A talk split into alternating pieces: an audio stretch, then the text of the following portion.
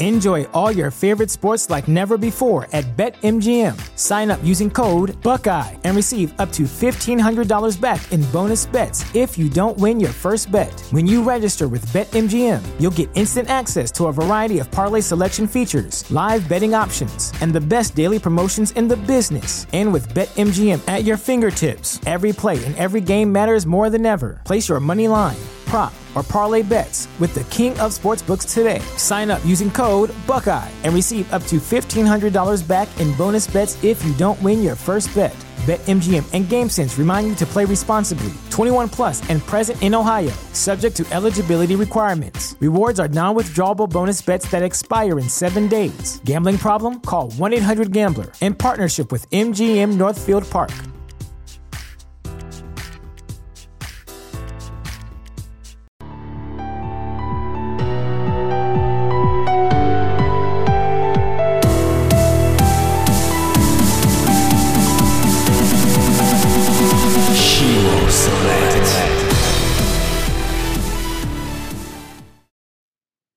What's up? Here we go. Lynn Rivers, we are doing it. You're live. Welcome to the podcast. Thanks for being here. Thanks so much for having me. I'm excited to be here.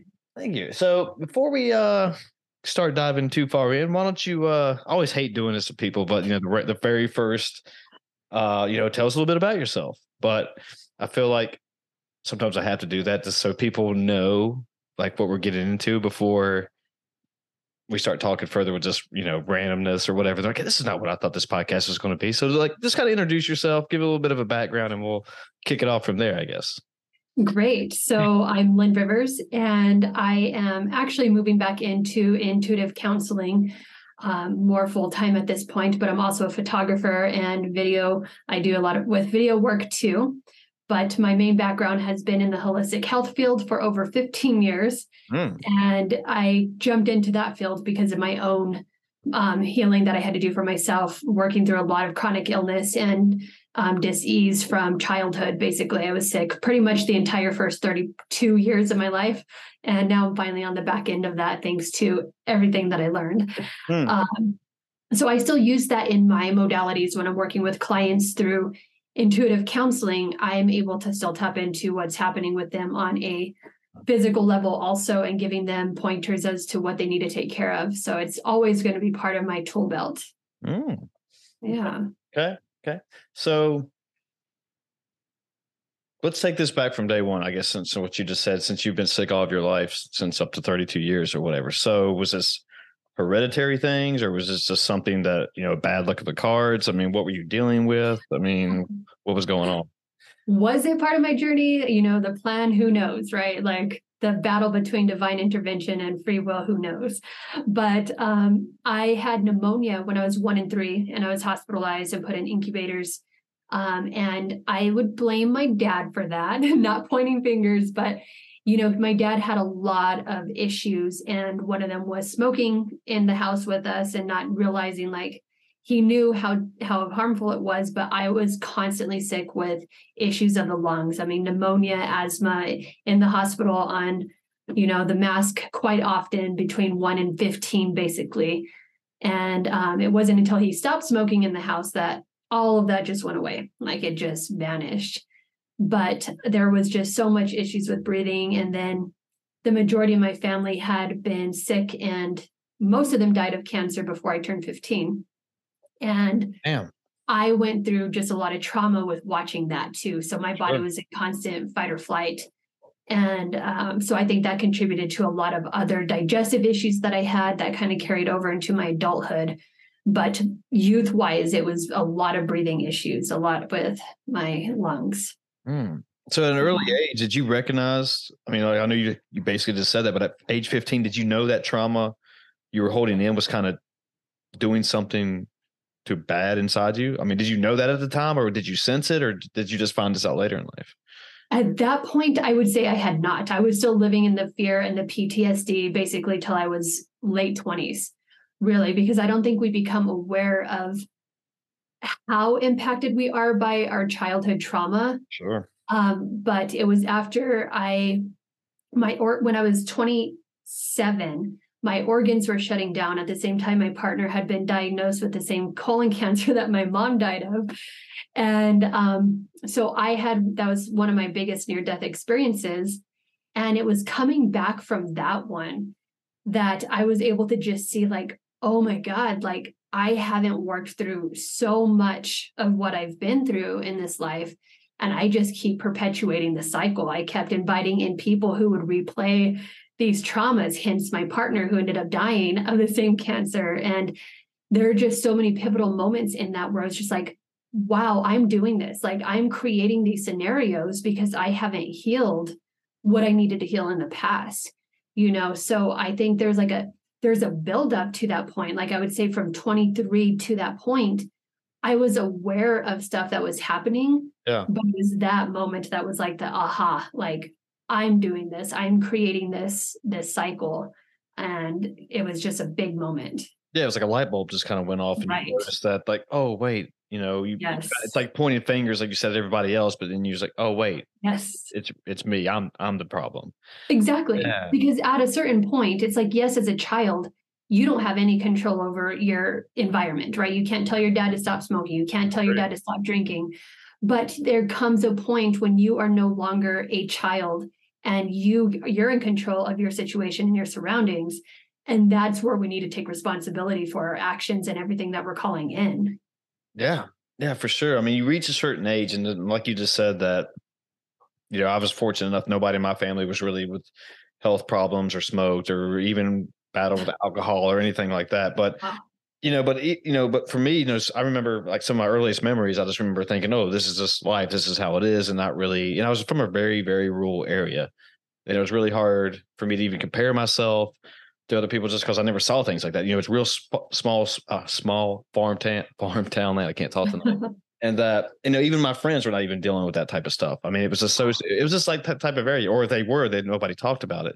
So when i would look at areas like this or see things like this i just got it from i guess the entertainment industry just watching tv and stuff like that. and it was like oh shit you know oh there is stuff like that out there. And i guess you know i guess not until probably i was a teenager when i started to really understand you know that what people go th- you know not everyone has the rainbows and gummy bears childhood you know? Right. that yeah that shit happens. And you know i was just like i said fortunate enough where you know i had a good childhood and I didn't worry about things like that. And but now you know with podcasts and listening and like the entertainment industry still like listen to people like yourself you're like oh shit you know? It's like you know i try to empathize with people like yourself but it's i try to but it, i mean like I, I get it but it's still like i'm just not there just because i never really Right. experienced anything like that before right, Right. yeah. There yeah there is a boundary there where you can't empathize with certain things because it's such a it, it's usually that smack from the universe right that really drops you into that space of like oh my god this is what this person was going through. Yeah. And i have no idea and it's not that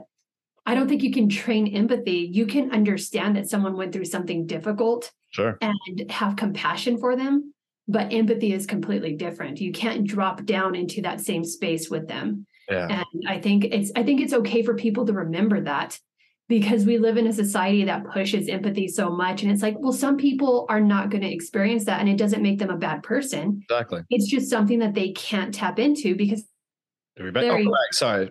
Um, I should have warned you before we started the podcast that I'll cut this part out. But uh, sometimes for whatever reason, they did some work on my internet lines here recently. Now, uh, randomly, we get a five second freeze up on my Zoom calls. So it might no happen. problem. I don't know. that's okay Okay. But yeah, I mean, to your point, the last thing I heard that, you know, about empathizing with people, and I think I've talked about this before on here, but I've had some friends who've gone through, you know, some to be vague through through some addiction type problems, I guess I'll say. And I'll tell you off the air if you want to know later. But when they talk to me about it, you know, in one on one situations, we're just hanging out, you know, just, you know, having a drink or uh, out over dinner or whatever, it's hard for me to, like I said, empathize with them. Like, you know, because they'll tell me, like, all right, so for example, if somebody is addicted to, you know, alcohol or watching porn or whatever it is. And then Right.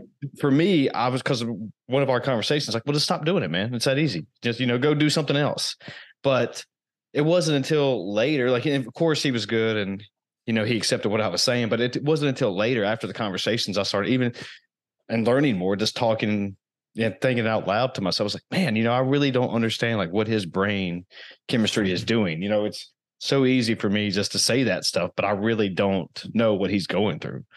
You know, just uh, Right. uh, yeah, and I, and I just couldn't, and I felt then then I felt like an asshole just for saying like, hey man, stop doing it, bro. But and I remember going up and just, hey man, now like I kind of understand.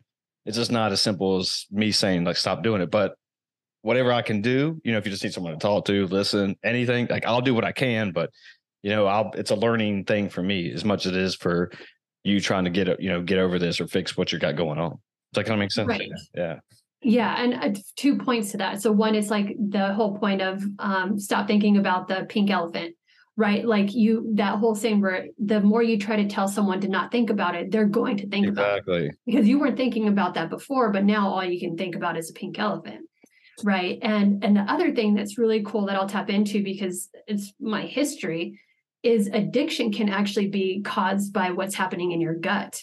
So the majority of what is actually happening in your brain is stemmed from your gut. And a lot of people who are dysbiotic in any form in their gut, it can lead to addictions, addictions of all kinds.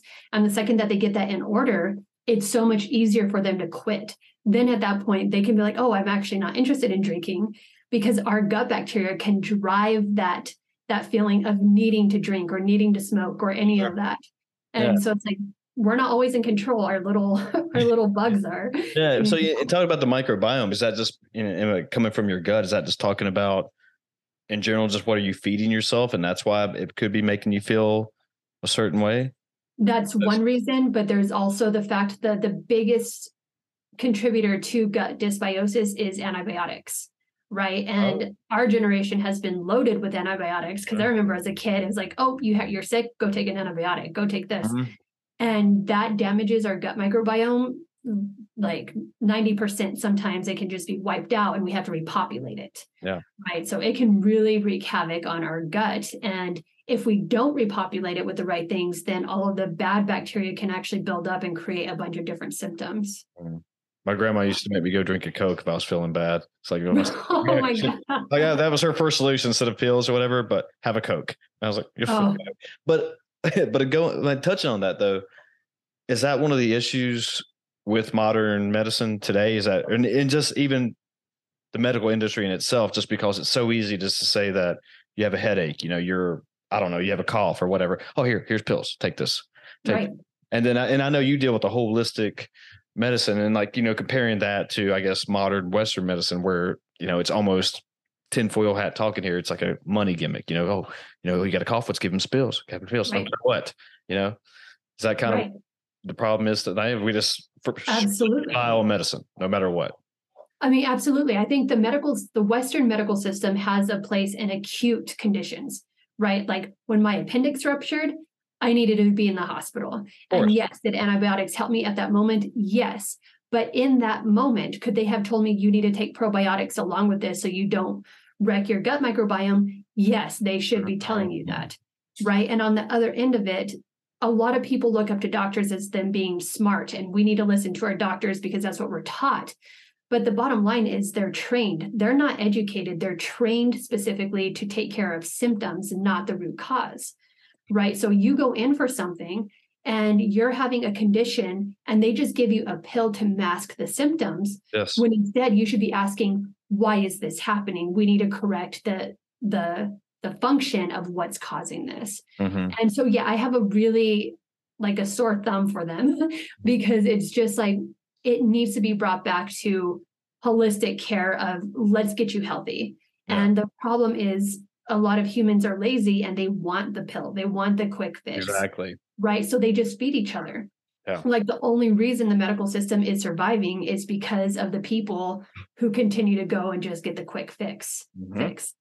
Yeah. And just so everyone is aware, when we say holistic, and you can touch on this too, explain it better than I Mhm. can, of course, but holistic or functional medicine, whatever you want to say, but it's like treating the whole thing, like, you know, uh, spiritual, physical, emotional. Uh, I don't know, am I, am I leaving anything out? But then instead of, if- like you just said, like, oh, you have a cough today, that's your symptom, rather than think, okay, where's this cough coming from? You know, Right. it's on it.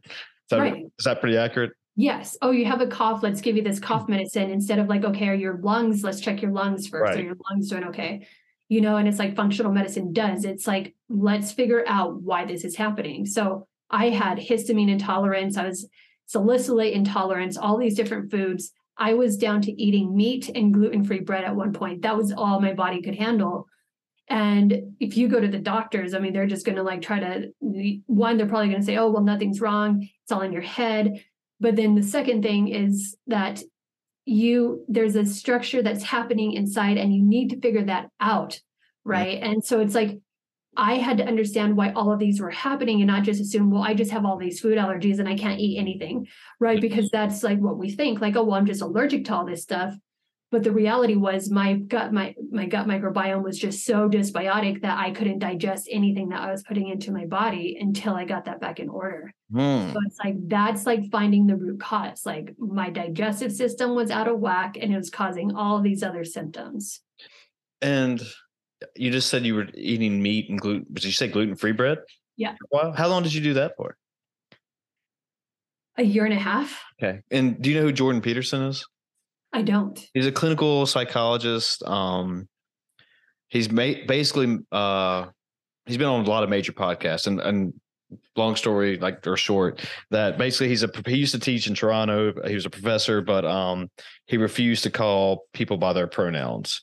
He was going to call them I guess what he initially thought they were. I don't know. I, I'm, I'm mm-hmm. butchering that story pretty bad, but that's kind of what got him famous and more like I guess more awareness just because he was like, no, I'm sticking to my thing, and you know I think he got a lot of flashback from the university for doing it. But anyway, the point is what I'm going with here is that uh, he is a straight carnivore diet person where he has so many autoimmune deficiencies where he can only eat meat and like drink sparkling water or something like that.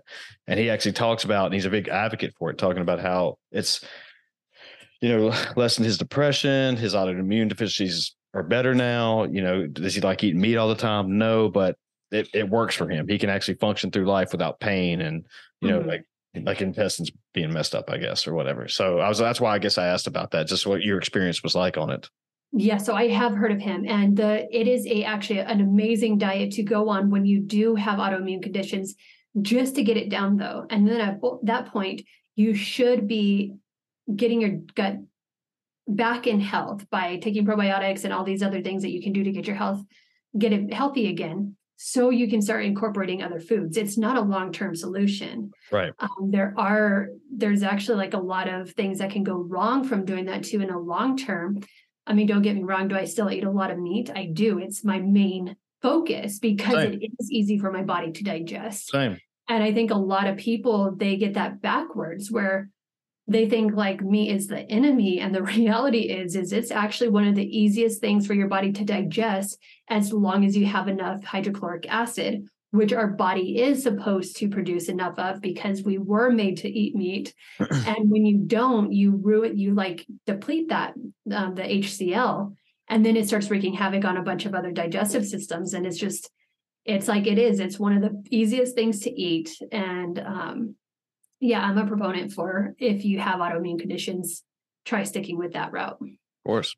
Yeah, I'm a big advocate for meat as well. And just I'm one of these CrossFit bros There's you know, like, and like that's my thing. Like, you know, as far as eating red meat, I don't I just it works for me, you know, and I got mm-hmm. I only eat red meat, no, but I eat other things. But that's solely a lot a major percentage of my diet is just mm-hmm. you know, red meat not in the morning, but you know, but lunch and dinner, yes. And but I guess what I'm getting at is that there's I've talked to a few people even on here who are so and even read books who are so anti meat, you know, and I don't want to make this whole podcast about nutrition and meat and meat, I guess, but the, they don't and this is the beauty about podcasting is that you know you got people on here who love meat and we're talking very intelligently about it can quote statistics and case studies where you know i can't mm-hmm. really do that off the top of my head but then you know it's like going on to another podcast and you have something like i have one on here who talked about how you know, meat shortens your intestines and that it's not really that safe to eat and blah. And like, you know, he was only drinking a certain shake every day and that was good enough for him and that made it work. And he was also, I think, an Olympian at one point. Wow. And so, and it's hard to argue with that. For me, it is. And not because I'm not on that maybe intelligent level where I, like I said, quoting case studies and things like that. But it's nice to hear that other people are out there eating meat and like it's, it, there's good things behind it rather than just anti meat everything. Right. That's right. right. Yeah. Absolutely. And I think it's important. Like I, I do it consciously, right? Like I like to use local butchers and Yes. you know, um, stuff like that. And I also, it is the point that everybody is different. Everybody is different. Right. And some things will work for others and not for others, you know, but there is also the point, and I think it's more just in how you take care of yourself. I think as long as you're digesting well, it doesn't matter what you eat. I mean, you think about our like people before us and the crap that they ate, and it's like they're in their 90s and yeah, they may be fat, but they're still going, right? They're still Yes. they're still moving through it. And it's just like, I don't think that diet is the end all be all. I think it's there's a lot of good things that you can do for yourself with it, but I don't think it's the point where you need to just like focus everything, like make sure I eat this and make sure I don't eat this. Yes. It's just like moderation and paying attention to how you're feeling. Yes, that's that's a great point, Landon. I love that, and I think that's where maybe some misconstruities come about, just because you know it's so easy to hear somebody who says on a podcast, "Oh, I eat Mc-, like." Uh, do you know who Chad o- Ochocinco is?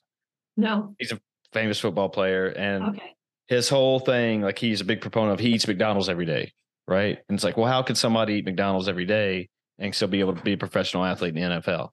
And it's like, does it work for him? Yeah, I guess it does. I mean, is he really truly eating McDonald's every day? I don't know, but Right. if he's eating once a day, he, he apparently he eats it for every meal. But uh, Oh that- God. I, I don't know. I don't know how true that is, but that's the story.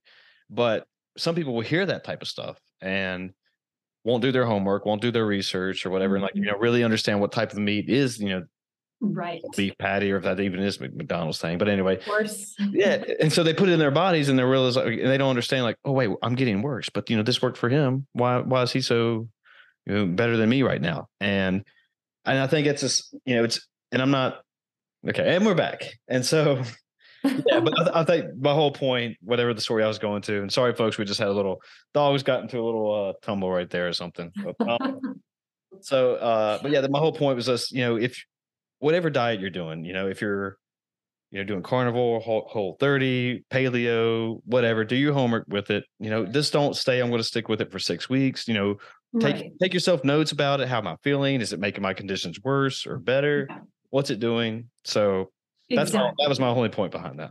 really comes down to using your intuition, which is my job, right? But it is, it's being intuitive with your body and knowing what works, what doesn't. And just like if you feel off and you can look back and see, like, oh, this is what I ate, great. Like, Yeah. do a restriction for it with it for a little bit and then add it back in and see how it works. And it's Mhm. it's not that difficult as long as you're paying attention and listening. No, it's it's it's pretty simple to me. It's pretty simple, just because, and that's one of the. and- And going back a little bit, this is where it's not simple.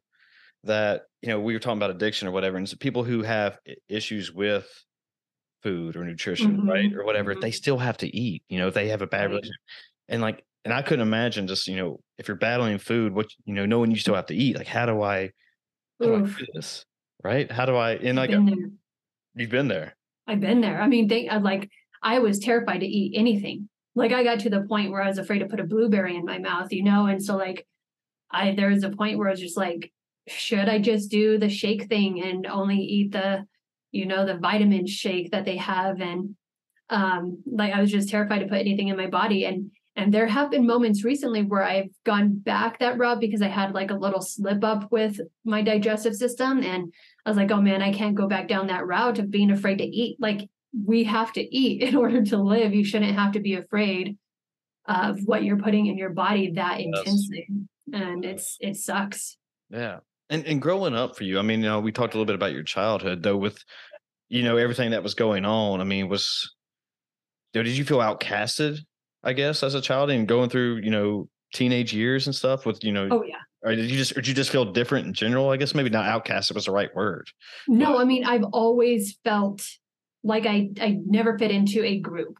Right. Mm-hmm. Like I, I spend the majority of my time alone. I like being alone. It's it's where I'm most peaceful. Like, how can you not be at peace with yourself, you know? And I think as a child, like I just had I had so much constant trauma that I can't even remember like happy moments. Right. Like so mm-hmm. it was constant like PTSD that it just like filled my entire neurological system. And so I felt like I just didn't I just didn't resonate with being anywhere. Like at school, I was, like you said, I was the outcast. And um, I was like, I play sports. I love playing. I don't like watching sports, but I love playing them. I know. And I was really good at football and rugby. And nice. so I was always the one where I was like, that's where I felt at my best.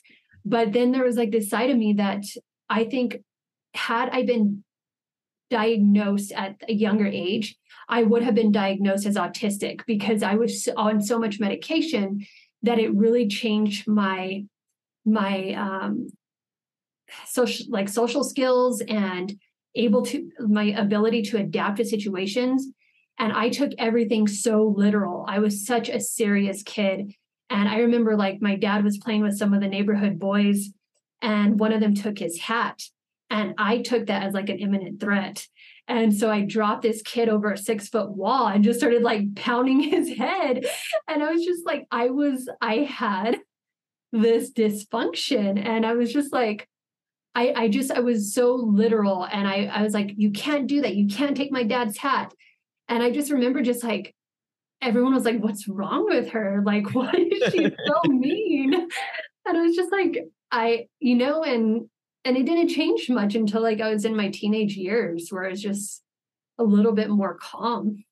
Mm. yeah. It's a pretty good story there then. it was it's funny to look back on like these poor kids. I just like, yeah. Yeah. Well, I mean, you seem to be doing very well now. So, you know, and I don't wish for anybody to go through something like what you were going through at that time, but I mean, to think that if you wouldn't have gone through something the way you have, you wouldn't be the person you are today.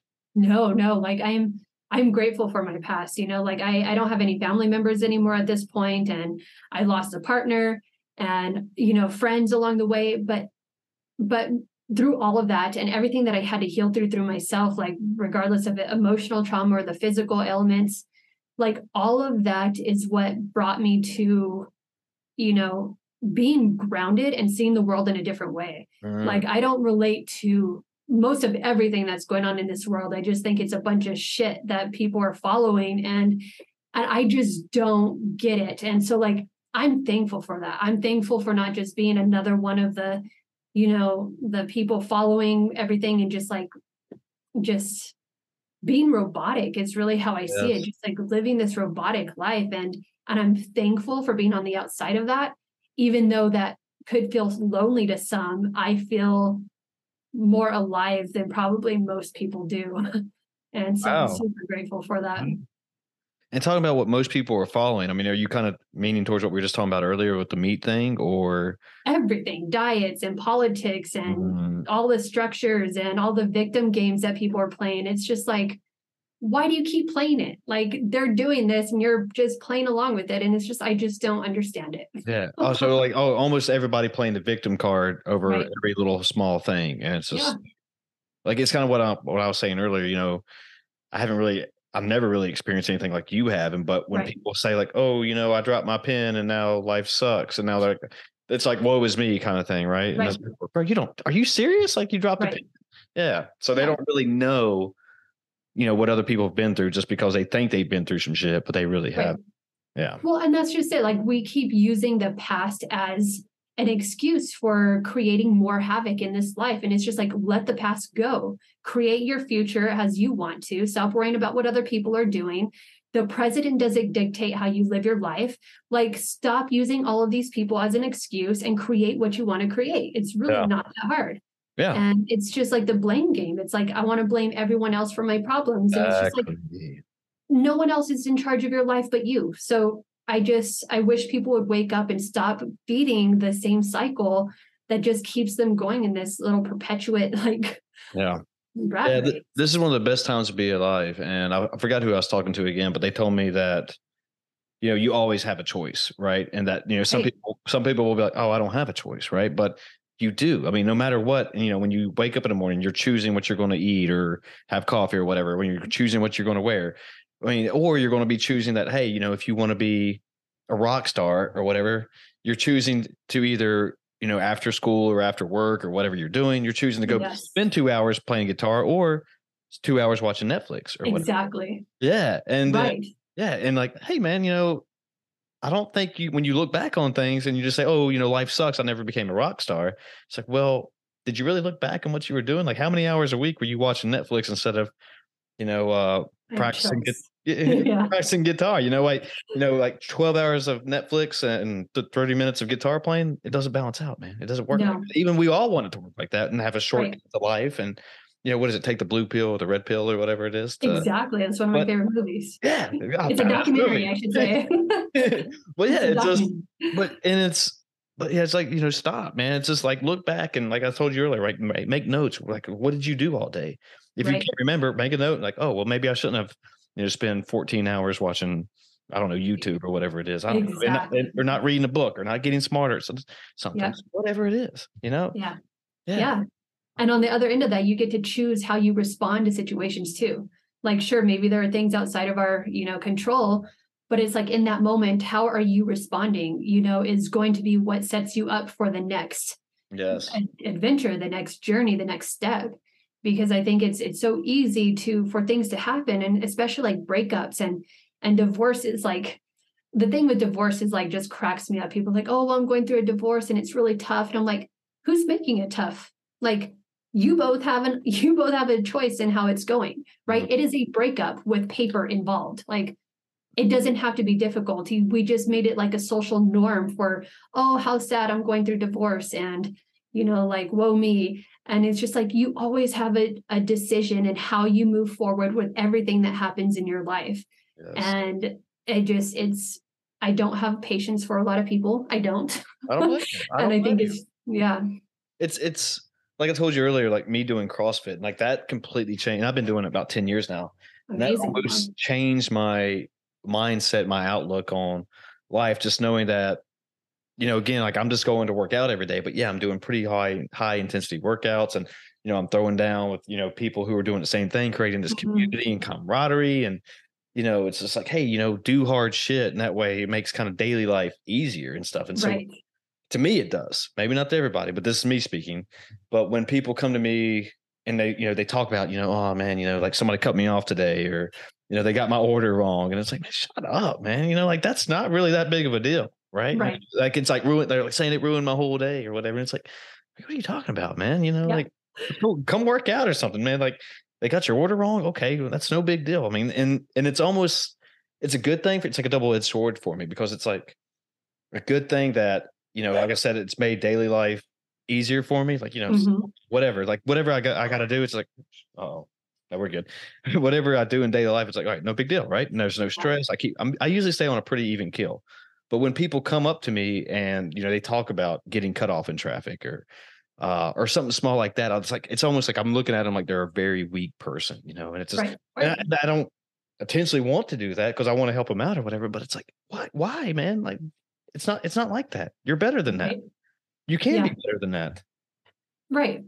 Yeah, you know, that's it makes me think of this story. So I was driving for Uber a long time ago oh. and it was right after I um my appendix had ruptured and I came out of the hospital and though actually this was before and so I had found out that my partner had died because there's a long story where she had to move back to Oregon because her family had to take care of her because I was dying. So so it's, it's a it's an interesting story. But after that, I was driving for Uber while I was trying to figure out what I wanted to do next. And I had just found out that my partner died and her family didn't tell me about it. And um, I'm driving, and this kid in the back, he was like super, him and his friend were in the back, and he's like, Oh man, I'm so bummed. Enjoy all your favorite sports like never before at BetMGM. Sign up using code Buckeye and receive up to $1,500 back in bonus bets if you don't win your first bet. When you register with BetMGM, you'll get instant access to a variety of parlay selection features, live betting options, and the best daily promotions in the business. And with BetMGM at your fingertips, every play and every game matters more than ever. Place your money line prop, or parlay bets with the king of sportsbooks today. Sign up using code Buckeye and receive up to $1,500 back in bonus bets if you don't win your first bet. BetMGM and GameSense remind you to play responsibly. 21 plus and present in Ohio, subject to eligibility requirements. Rewards are non withdrawable bonus bets that expire in seven days. Gambling problem? Call 1 800 Gambler in partnership with MGM Northfield Park.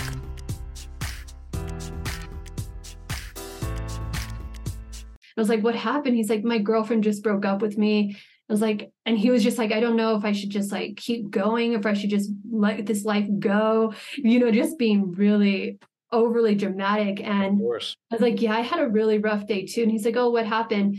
Like I found out that my my partner died right after I just got out of the hospital and all this stuff. And he was like, oh shit. Oh. and he's like, wow. He's like, that just put this into perspective. And I'm like, yeah, it's really not that big of a deal. Like breakups happen. And he was young and I was like, you're gonna be fine. Like yes. it's a good thing. Rejection is protection. And yeah. you know, and he was just like, wow. And he just he left with you could tell like he had that aha moment. And it was just like, thank God, you know, because hopefully that shifted his life for him. Yeah. I mean, it's like what I was talking about a little bit earlier, just going through certain experiences in life where you do get rejected, you lose the game, or you know, not everything is like I said, always rainbows and rainbows, I don't right. know what I said, but you know, because you know, I mean, I went through a breakup last year and it sucks, but am I better for it? Yeah, I guess. And like you said, rejection is protection. I've never heard of that. That's cool though. Yeah. but you know, and I don't wish stuff like that on everybody, but I think to an extent you have to go through things like that in order to learn about yourself and you know, like and it, again, it can be like you can learn about yourself and like, hey, how am I going to take this? Am I just going to sit here and you know, just say, woe is me, life sucks or whatever, or you're just going to get up and keep moving forward and, right. you know, find out new goals, new life paths, new whatever it is. Like, you know, it's like we just been saying, like life is so easy. You can do any, in, in, in this modern world, you can do anything and be anything that you want to do if you're willing to do it. Right. Yeah. Yeah. And I just hope that's like, I feel like I'm just don't want to make it like, oh, it's so easy, but it almost is to an extent with all the education and podcasts and materials and YouTube and higher education and just talking yes. to people and family and friends. Like you have a wealth of yes. knowledge. Open your mind. That's all you have to do open is your open your there mind you and learn. There you right? go. And it's just like the way the relationships and breakups, like the best thing that you can do is just like think back and be like, okay, what did I learn from this relationship? What do I need to grow in? What could I have done better? What did I not like that I want to make sure that I don't attract again? And then when you do that, it's like it's pulling you into this like, great, this person made me better and I'm thankful to them. You know, you don't want to leave a relationship with resentment. Otherwise, you're going to enter into the next one with resentment, right? And it's just going to be a pattern. So it's like one of those things about opening your mind is like realizing that you have a part in every relationship that you're in, and we're all here to teach each other something, mm. right? And our relationships are the greatest teachers of our lives. Like I think about all the people I've been with, and I'm not with people anymore at this point because I don't want to be, but every single one of them gave me something to move forward with to be a better person because I was willing to take that. Did they? I don't know. Maybe they hate me still. Maybe, but that's not my job. I don't need to worry about their life. I need to worry about me being better. And there's no. Uh oh. And reverse.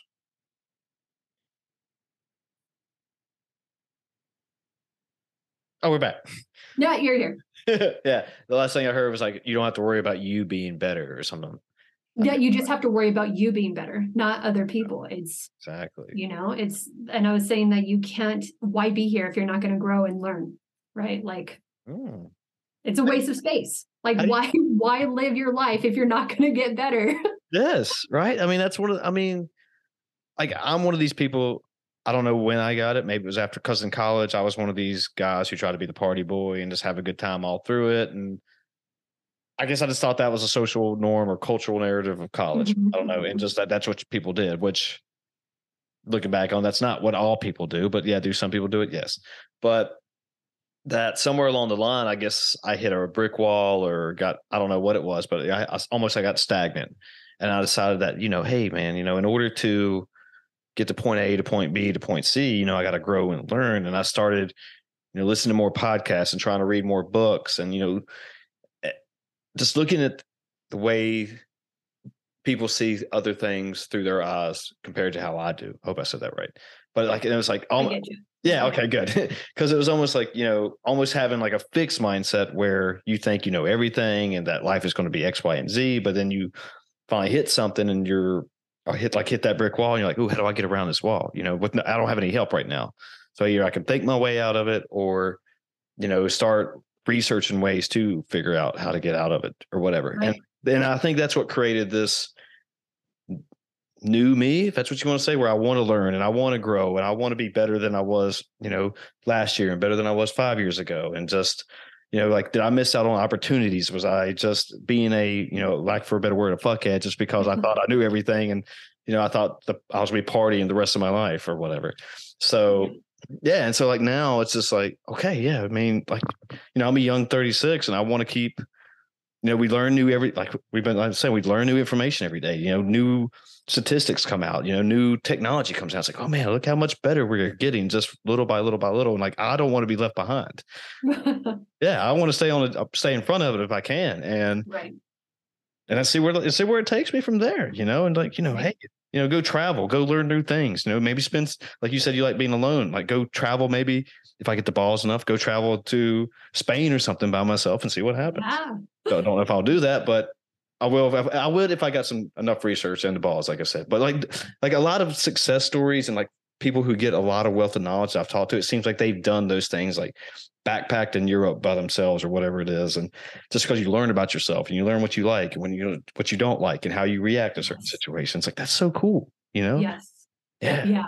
So I was actually going to ask you how old you were, and so you said it. So I'm 36 too. Nice. And I think one of the best things that I've done for myself was put a restriction on like no relationships for well at that point it was like a year or two right but then it turned into seven because i was just like you learn so much about yourself and you mm. become uh, your best friend and your best lover and then it's like you become so picky about who you let into your world at that point and you're no longer just like oh well she's cute sure i'll let her in right it's not like that it's like you really care about a person's morals and how they're going to treat you and vice versa yes. because you've learned about yourself like if you don't know yourself you have no right in being with other people mm-hmm. because otherwise you're going to be projecting all of your crap onto them and that's not fair exactly and so my biggest recommendation for people when i when i work with them is if you are alone allow yourself to be alone and stop trying to fill a void because so often it's like but I'm single and I need to find someone. And we live yes. in such a society where it's like, you should be married by this point, and why don't you have kids? And that's exactly God, what I was to say. Oh, the amount of women I talk to who they're like, oh, but my mom wants me to have grandkids. I'm like, do you want to have grandkids? Like, if not, don't. Like, don't do it just because of you know social pressure. Like, it's mm. baffling that we're still there at this time in our lives. You know, it's like I do. You don't need to bring more kids into this world. Like, stop, people. stop. Yeah, yeah, it's tough. And you know, and I think my family's kind of given up on me talking about, you know, hey, when you're going to start bringing like, if you know, I hate, I like the holidays, but I also hate it because, you know, I'm the guy's like, hey, when you going to bring home somebody home? When you going to have bring us home kids and stuff like that? And it's like, shut up, grandma. I mean, I don't mean that, but it's like, calm down. But they kind of, they kind of let up off me, let off me for a while now. But, um, but yeah, it's just like, I guess my point is that, you know, when you say things like, I don't know if I want to have kids, you know, especially to older generations are like, they automatically like, I guess, label you as like a weirdo. I mean, mm. or, and it's just like, well, no, I mean, maybe I just, maybe I just don't want to have kids, you know, maybe it's just like, I want you, maybe I'm just not ready yet. Maybe is it hundred percent no, no, but it's just like right there. I'm more on the no side. So it's like conversations like that, where if you th- say things that is not what the other people are mm-hmm. to hear, it's like, well, I'm not being true and honest with myself. And then when you finally are able to do that, it's like a whole new world where it's just like, hey, right. this is how I am. I mean, I'm not trying to hide behind doors or whatever anymore. I just, you know, do I want to be married? Yeah, probably eventually, but does it have to be right now? No. I mean, I don't mind dating myself and learning, yeah, learning more about myself and you know, and like I said, like I said earlier, growing up in a really small area where it was almost like you know you go to high school and you date oh, your yeah. high school sweetheart and you get married right after high school and, or go through college then get yeah. married and it's just like i didn't do that and not good for you yeah well i mean it's not because i didn't want well no i didn't really want i didn't have any desire to be married at that time and i guess i didn't want to be on a leash or held down like i felt like i wanted to still try to I don't know, be that party boy and still do things. I don't know what it was, but I just okay. I didn't want to be trapped. I guess that's what I'm trying to say. Right. And but there's yeah. no need to rush. People exactly. rush. Exactly. You know, and it's like right. you don't have to rush. You know, and and the other thing there where you said you didn't know if you wanted it, I think so much of what we think we want is just a thought, right? Because that is what everyone else did in our family. So, oh well, yes. we should be doing this too. And so we think that we want that, but it's when we really get quiet and realize, like, wait a second, do I want kids running around this house? Absolutely not. Do I want to enjoy life and like yeah. do things yeah you know and it's like when we can be honest with that and actually like give ourselves the space to to do what we really want to do instead of what we think we want to do that's where like the game changes it becomes like when you really stop and ask yourself it's like oh no you know like i don't want that and Mhm. and go and tell your wife that you know and it's like you might cause a breakup but you're going to be do you really want kids running around the house right now like it might be a better option Yeah, and, and So, and then I don't want to be solely like you know, oh, don't have kids or whatever. But you know, I mean, I've heard good arguments about you know when you do have kids, you never love anything more in Right. life, just that one little person, and it like completely changes you as a person, and you wanting to put your blood, Mhm. sweat, and tears into this one little person. And like, this is a little me. I want them to be you know have the have a better life than I did, and all the good stuff, and to shower them with love, and you know, and like teach them cool things, and you know, then when they get to a certain point in life, then maybe you know, hey, okay, I know I'm not your, I know I'm still your father, but I'm not your father right now. So like, hey, let's sit on a couch and you know watch lame TV and make fun of it or whatever, and just still have that kind of mm-hmm. interactions with somebody, knowing that you created with that, and like, and I and I think that's why when I think that way, that's like the other. Oh, I always say I'm not 100 percent no, just because. Yeah, I mean, like that would be awesome. That would be amazing just to have that. But do I? Yeah, do I Necessity. ultimately want it? Yeah, it's like not a necessity right now. Like you know, I got the two dogs. Like look, look what just happened back i there. i know It like, you electrocuted your dog Like, do Yeah, you like, really want a kid yeah, I got two, dogs and one just got Yeah. electrocuted. But yeah, so like maybe I shouldn't have kids. Um, but um, but yeah. So anyway, um, yeah, I don't know. That was my point. Just that I just don't want to be solely like, anti kids or whatever, or anti marriage. right Yeah. Right. And I think there's a point in the the fact that you're waiting though. Like even if you decide to have kids, I think it's better that you're waiting because you know yourself more.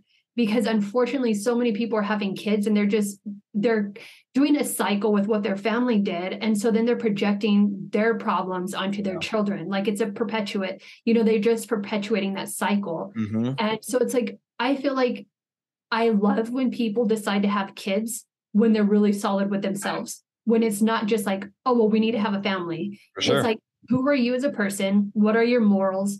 You know, do you know your shit well? Have you worked through it?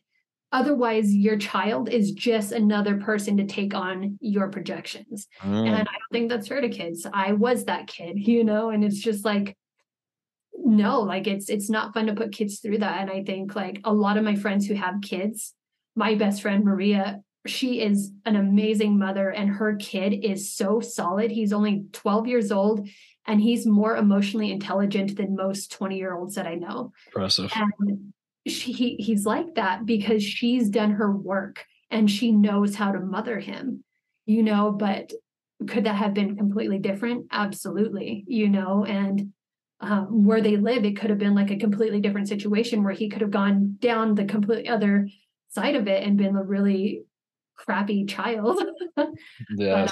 Um, so yeah i think it's self-awareness when the the reality that you're bringing in another person don't project your shit onto them. Hmm. Do you think older generations have a hard time talking about things like we're talking about just because maybe you know 20 years ago 15 years or yeah 15 20 30 40 years ago there was no podcast and you know mental health was not really a cool topic to talk about so if they were to say like what I, we said earlier like hey i don't want to be married right now or i don't want to have kids and that they were just so afraid to say that. It's like, oh, I'm just going to deal with it. And this is, I'll just do this is because it's what grandma and grandpa want me to do or whatever. And so they never really worked through their trauma, right? It's just kind of what we said earlier. I just kind of held it in and they're just like, Yeah. okay, well, this is life. This is how I'm just going to live the rest of my life. But now I'm wondering if younger generations, you know, just like podcasts and, you know, there's so much, like we said, there's so podcasts and information and books and mm-hmm. just, I don't know, seminars or whatever. It's so easy. And so it's, not easy, but it's you you feel more almost comfortable talking about things that are not sexy to talk about. Right. Yeah. I think I think it's that. And I also think that there was a necessity. I think the world progresses in a like it's an evolution, right? So at one point, was it a necessity to just get married and have kids? Yes, because Yes. we're building towards something different. Sure. But now we're not there anymore. And so I think it's harder for them to understand that because they kept following a cycle because they were populating it in, into a certain capacity And so they think we should be doing the same things. And so I don't think that they can wrap their head around how much it's changed. And I think that happens every generation, right? The world is constantly changing.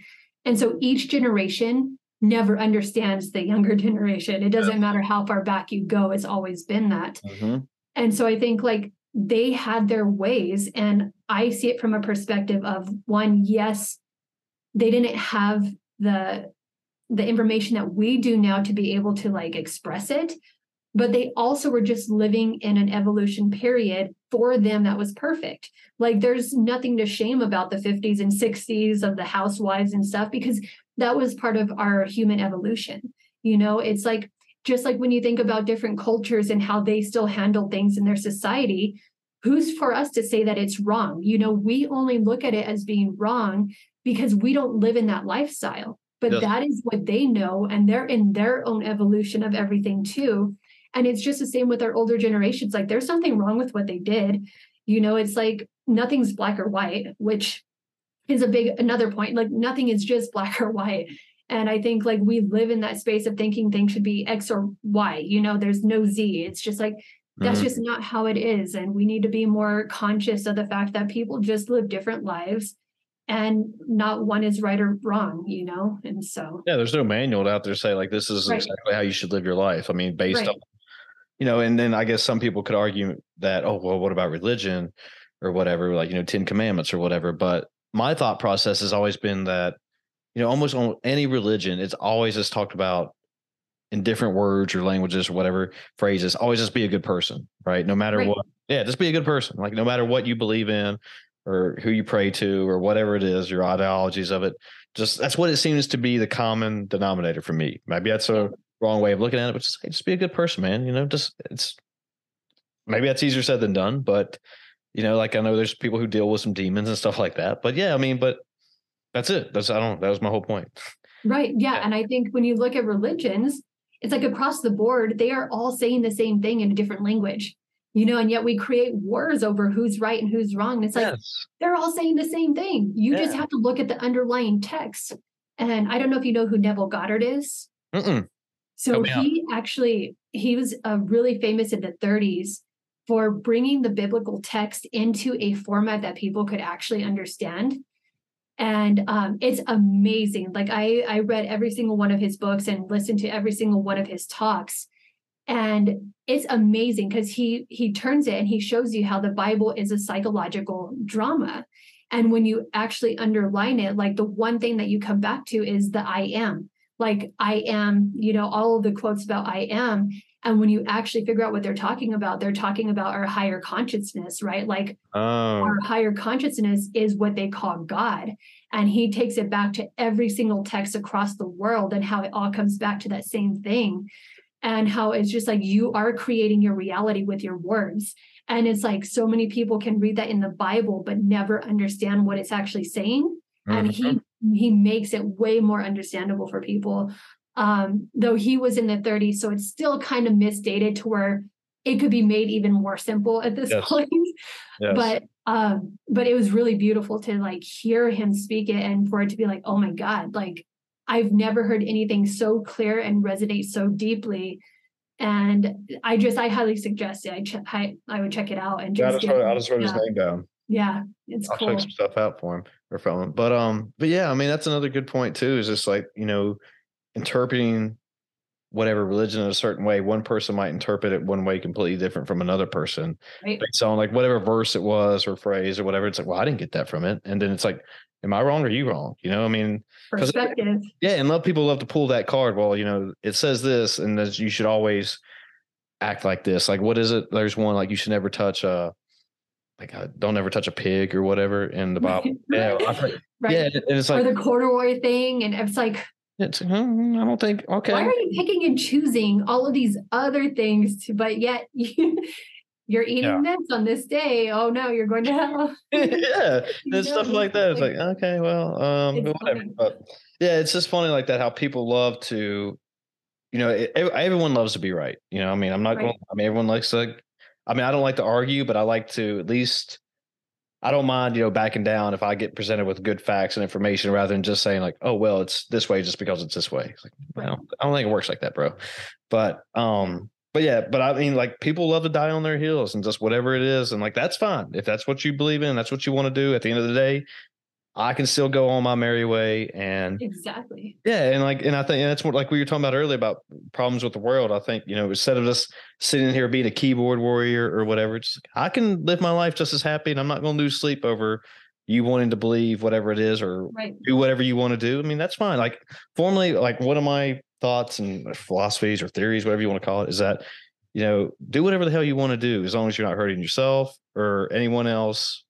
Just do whatever you want to do. Like right. if you're happy, you're happy. Who exactly. am I to say otherwise? That's exactly. Me. And that's like all that really needs to ever be known. I feel like this is coming first full circle here of just like the fact that it's like live and let live. It's really mm-hmm. not that difficult. What someone does with their body has nothing to do with you. And it's just like we've created such a war on every i mean like they've created the biggest division in the world by keeping people like well you're this and I'm that. I can't talk to you. And it's just like, why do you care what someone else is doing with their body? Like, how does that affect you? Like, yeah. tell me, how does that affect you? And it's just like, we're so afraid of this life that we have to like project our fears onto other people and make them think like we do. Right. And that's what shows me a good person. It's like, if you have no fear of another person being near you and being completely different, you are a solid person. Yeah. If you can't stand next to next to someone different than you and without judging them and you know finding everything, you know that oh well look at what they're wearing, why are they wearing this? And oh my god, it's just like Oh yes. There is something wrong with you. Very like nice. that's the bottom line. There is something wrong with you and you are not diving into that. And to me that is what makes a good person is being able to just like own yourself, be confident in who you are and let other people be who they are. Um, because that's right there. It shows that you're not confident as a person if you have to bring other people down to your level. Mm. I like that, Lynn. I agree 100% with that. And then, like you said, this full circle. I mean, I know we kind of get it short on time right here, but um, I mean, we we talked about uh, been talking about growth and learning and evolving. I mean, what is your future like? What do you you got any plans for yourself? You just taking it one day at a time, or do you have goals? I mean, what do you what do you see yourself in ten years? oh God, I'm hopefully still here, but who knows? Um, you know, I I think that I try to take everything day to day. I I have visions, and you know, with public speaking and really diving into my counseling career and seeing where that goes but more than anything it's day to day because i've also been in the movie business so i'm like kind of like okay well if something pulls me stronger then i'm going to follow that. But it really is just a a lesson in being present and seeing what's calling me day to day because we change things change you know and what feeds me well today may not do me well in a week from now. So it's just like day to day um i'd say 10 years from now just being a great person still you know and sharing my gifts in whatever way that shows up. Mm we, we didn't even talk about that. I forgot you did filmmaking, you write, and you've done some photography and stuff. I mean, like real quick. I mean, I mean, what was that like? I mean, yeah, I mean, filmmaking. I mean, what what did you do? Were you directing? What? So making short videos, and I was in LA for a while and was tapping into a few of the TV shows and doing some background work with them. Um, but I really just did that to make sure, like, I didn't want to like dive full back into that. And right now, I'm a photographer full time. That's actually what Oh. I do full time right now while I dive back into the counseling world. Um, but I'm slowly transitioning that. I'm going from photography back into counseling. So um, I just needed a break after five years of going from, you know, almost dying from liver failure to my partner dying to being homeless in San Diego, then to my dad dying and a week later having a ruptured appendix. I was just like, I just need a break and I need to not think about anything heavy. I need to play. I climb. And so I just took a year of climbing. I went climbing everywhere I could. Nice. And um, just really let photography be my my guide at that point. So I could just not think about things so much, just take pictures. And um, and now I'm feeling like on the other side of it and it's time to move back in. So are you still climbing? Oh yeah. Yeah. Nice. I climb tomorrow morning. nice. How's that grip strength? Pretty impressive. Yeah. I mean, I was a massage therapist, so that came in handy too. So Nice. And then you just said you were homeless in San Diego. yeah.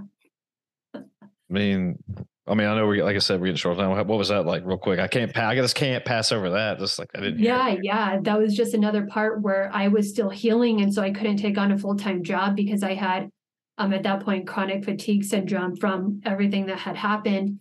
And so I had to work whenever I could. And I moved out of a house, long story short, and I tried to find a house in San Diego and nowhere would take me. I have two pit bulls and nowhere wanted to rent to me. Like, I swear to God, having pit bulls is like having I've, I've heard though. Yeah. yeah. And so I couldn't find a house and it just kept happening. And so a friend of mine had a co working center next to my climbing gym. She's like, Well, why don't you just stay in the office space at night until you find a space? And so I had to play like around, like I was sleeping on the floor and making sure I woke up before the people came in. And um, I stayed there and it was supposed to be just for a month while I found a house. And it ended up being six months. Um, and I never found a house and I ended up having to move to Austin. So yeah. But it was during that time that I was making, I literally had no money to buy food the next day. Ooh. And that's where I found my deepest sense of trust. Um, it was like in a moment when I was laying on the floor and I was like, how am I going to eat tomorrow? And something in me just shifted from the poverty mentality into like, I know that I'll be okay. And I know that I'll be taken care of. And it was in that moment where I was like, I'm good. Like the universe has my back. Everything's going to be okay.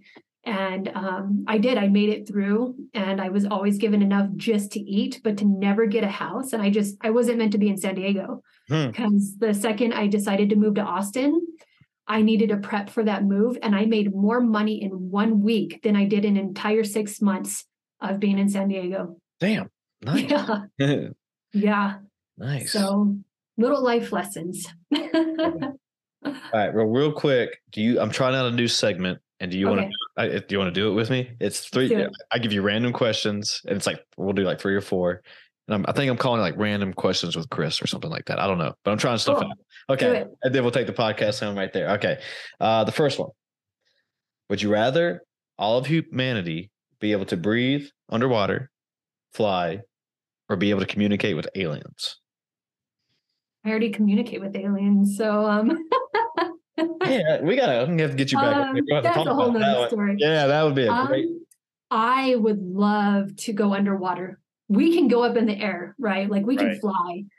And they're finding other ways for us to fly. So being able to breathe underwater, that would just be like a dream come true. Oh my God. Yeah, I agree with that because there's so much of the ocean nobody has Oh, explored it all, and I thought the exact same thing. Is like get under Yeah. there, see what else is under there. oh yeah. Yeah. Let's see. All right, so the next one, um, if you could watch your worst enemy fail on one game show on TV, what would it be? I don't believe in enemies and I don't like watching people fail. You're a good person. You. So that's a difficult question. Would I like to see what I would like to see in a TV show is myself and some friends on Floor's Lava and um, to not fail because I'd really like to win that game. nice. Okay, this is a good one for you right here. If you, and uh, ho- hopefully you don't already have one, but if you had to get a lip tattoo, what would it say? oh, I do. No, I'm just kidding. I was like, I was like, does she have one? I do have a lot of tattoos. I saw your tats earlier. I Yeah. It's gonna be a good one. a lip tattoo. I would probably get written um be the change you wish to see. Mm. That'd be a long one in there. Yeah, well, I could just be written like Is it true? And you probably that they only last lip tattoos only last a couple years or something. yeah, they don't last long because it's always constantly like the saliva is washing it away and then your lips Okay. feel a lot. So yeah. Okay. Um, this might be a good one for you. What is your ultimate nightmare social situation? Being around people. Yeah. Do you consider yourself an introvert? I am very introverted as far as like I am co I'm like kosher and I love talking with people like you and I having a conversation. Okay. But when I'm in a crowd with people, unless they are on the same vibration, it's just like conversation is useless. I think we we overextend conversations. And so just being in like a group setting, it's that's just bleh to Uh, me. yeah, I'm just saying. I, I, I relate a lot to that, just because I do okay in I wouldn't say I'm introverted, but I know I do okay in small groups. But usually when it Mhm. gets to be about like six or more people, I I don't know what it is. Like I don't know we're, if we're all out to dinner or something. It seemed to just I don't know if it's just too many people talking at once and you're trying to pay attention to everybody or what exactly it is. But I was I've never felt like I've been myself in those situations. It's overstimulating. You have so much that you're trying to pay attention to. It's like Mhm. you're having this conversation and then someone over here starts talking about something and you're like what did they say about what and it's like sorry i'm trying to pay attention and it's just like it's overwhelming it's so overwhelming Well, last one, and this will be a good one to end on right here. Cool. Uh, who would be your number one pick to be a cameo in your movie? a cameo okay so i'm picking someone who's playing my character Uh, well, I thought cameo is just like they come in and do a quick piece, or they make an appearance, oh i'm thinking what am i thinking of okay right? angelina jolie Oh, good choice. Like, is she, is she your favorite actress? she's one of the few people that I want to meet. I like I actually want to have a conversation with her. Um, I'm not big on like the whole Hollywood thing. I don't care that she's a great actress. I just think she and I would actually have a good conversation. And so then that way, if I have her in my movie, then I can just have a conversation with her too. So Nice. yeah. Yeah, cameo, cameo appearance, and often shortened to just cameo is a brief appearance of a well-known person in work. Okay, we got it right. Yeah. Cool. All right. Well, um, Lynn, you're a badass person. I'm glad we did this.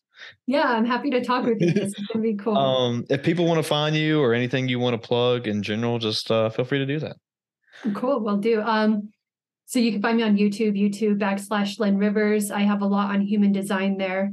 Um, and riverswellness.net is my only website that's active right now, but it's not um it's not up to date, but you can contact me there if you need to, Nice. and I do have services up. Um, so that's one of the best ways to reach me right now. Well, um, thanks for being here. Any last messages you want to give out or people need to know before we uh call it a night? No, I do expect you to get this to Angelina Jolie though. okay. I'll tag every tag her everywhere. Like everybody be tagging her. So I know. cool. Well, good. Well, th- again, thank you. You're- You're a badass person. This was awesome. This was fun.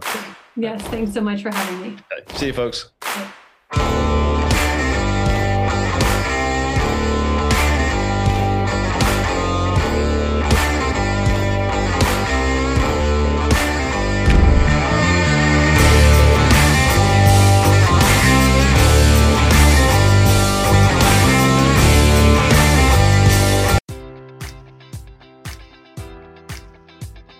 Enjoy all your favorite sports like never before at BetMGM. Sign up using code Buckeye and receive up to $1,500 back in bonus bets if you don't win your first bet. When you register with BetMGM, you'll get instant access to a variety of parlay selection features, live betting options, and the best daily promotions in the business. And with BetMGM at your fingertips, every play and every game matters more than ever. Place your money line prop, or parlay bets with the king of sportsbooks today. Sign up using code Buckeye and receive up to $1,500 back in bonus bets if you don't win your first bet.